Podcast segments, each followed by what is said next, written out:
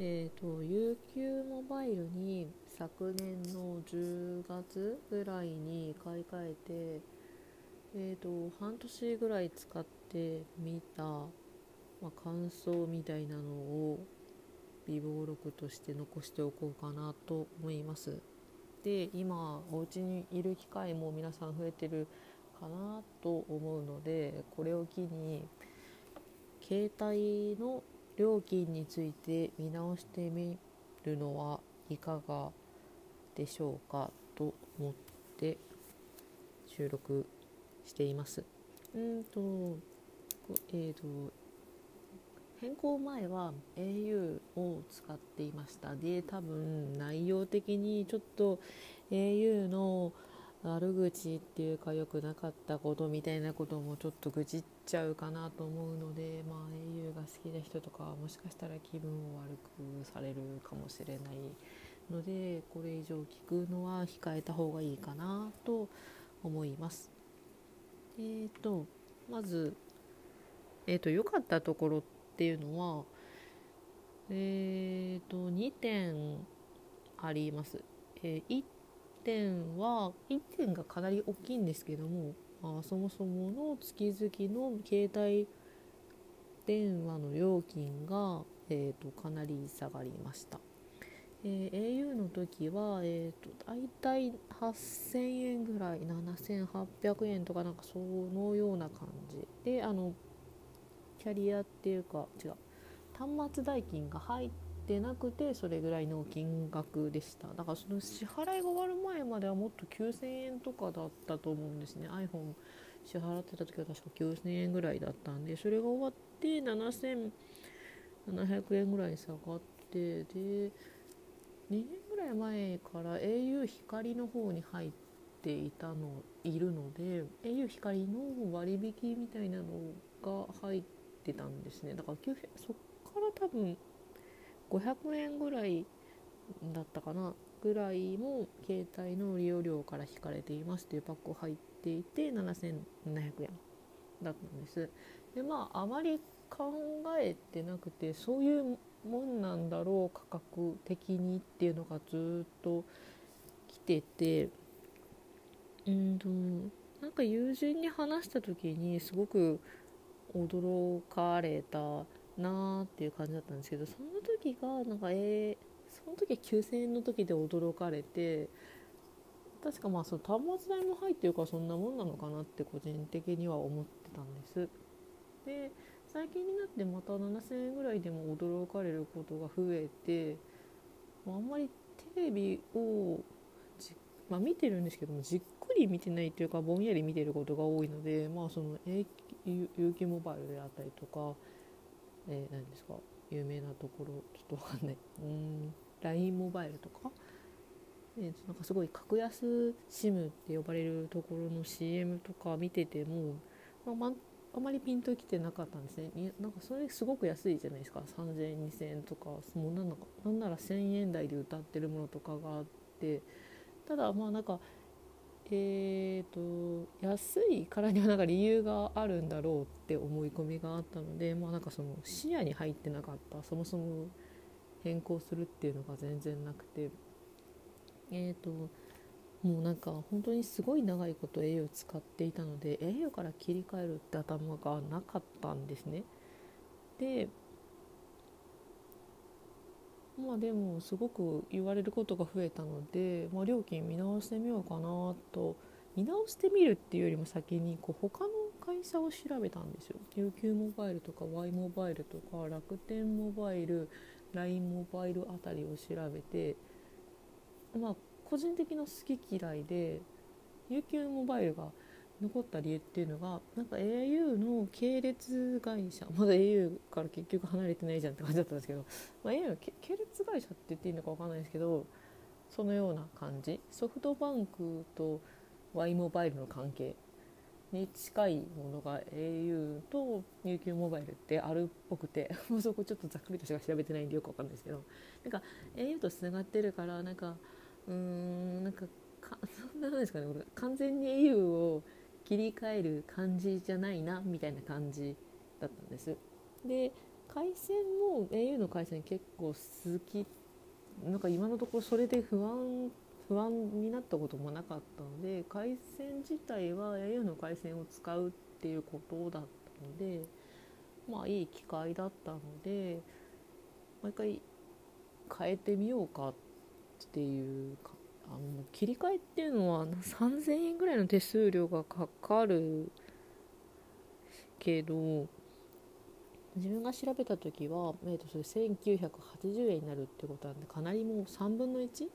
以下になる感じだったので、ね、まあ、とりあえず1回切り替えてみて本当に回線ダメだなんかダメなことが多かったらまた au に戻ろうぐらいの気持ちで、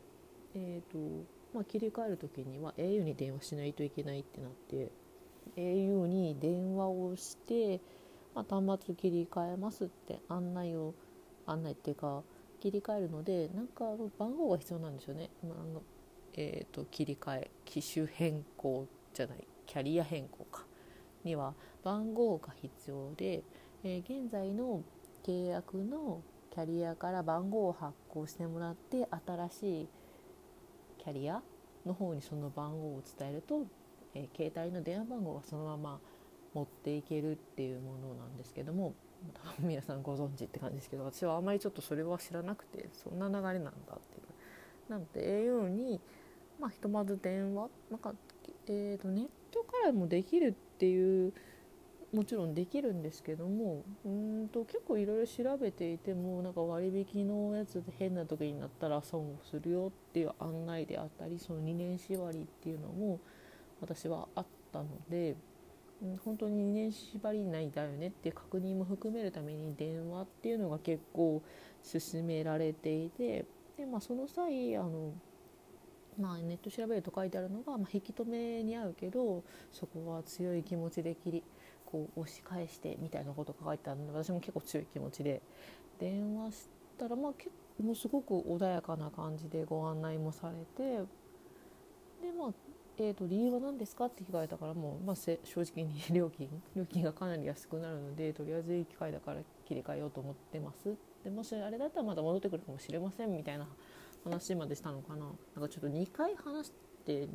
ちょっとどっちがどっちだか忘れちゃったんですけど、まあ、その話をした時に、えーと、料金の見直しをすると私の場合、えー、3000円ぐらいになりますよっていうご案内をされたんですね。えーと、私の契約してた系プランっていうのがなんか7700円ぐらいのプランえーとなんか au 同士の電話がし放題かつ無料通話が結構ついているようなプランだったんですね昔は多分電話とかしてたんだと思うんですよねしていてそれが必要だと思ってつけたプランだなんだと思うんですけどもう全然電話なんてもうここほんと10年ぐらいはほとんど電話言うほど電話しない感じですよね。っていうのがずっと続いているのにまあそんな料金に入ってたんだっていうのとか、まあ、あって多分携帯会社さんとかに行ったらプランの見直しとかしていただけたんだろうと思うんですけどもまあなんかもう、うん、なんかそれが結構決めて 決めて決めてって言ったら変ですけどもその時点ではやめるって感じだったんですけど結構追い打ちというか え言ってよみたいな感じ。個人的にはですね。もうその絶対言わないとは思うんですけど携帯会社の仕事なんで。で7800円払ってたものがいやあなたあなたの使い方だったら3000円ぐらいで済みますよみたいな。3000円は言い過ぎかな。30004000円ぐらいで済みますよみたいなこと言われてええー、みたいな感じだったんですけど個人的には。まあまあそういうのもあってやめたっていう経緯。えめっちゃちょっと待って。全然言いたいことの半分も言えてない、まあ、そういう経緯がありました。で、まあ、すごく値段が下がったのがすごい良かったこと。でもう一つはえっ、ー、と料金支払い料金多分 au にもあったと思うんですけどあんまりその当時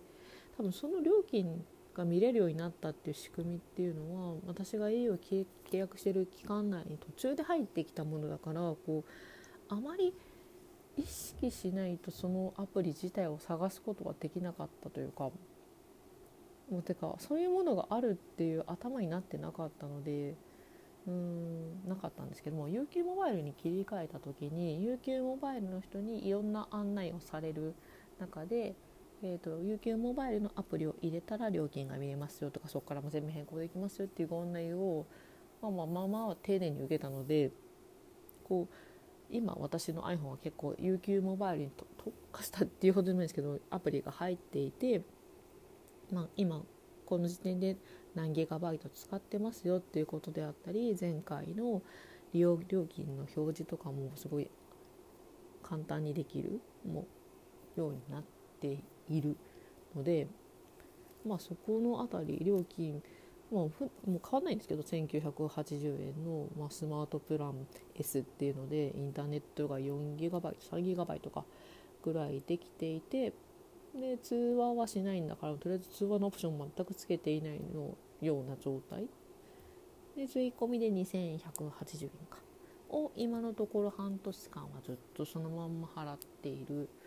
感じですね。これがも